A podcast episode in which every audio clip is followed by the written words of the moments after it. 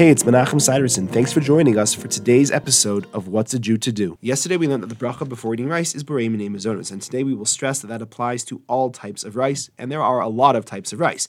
White rice, brown rice, parboiled rice, minute rice, long grain rice, jasmine rice, basmati rice, sushi rice, cooked rice, it doesn't matter, they're all Borei Minei Mazonos and it also applies to any product made from milled rice like rice cereal or from rice flour or rice bread or anything like that. However, it does not apply to raw or roasted rice kernels. Those would be Borei Pri Ha'adama. Thanks for joining me. I look forward to seeing you tomorrow.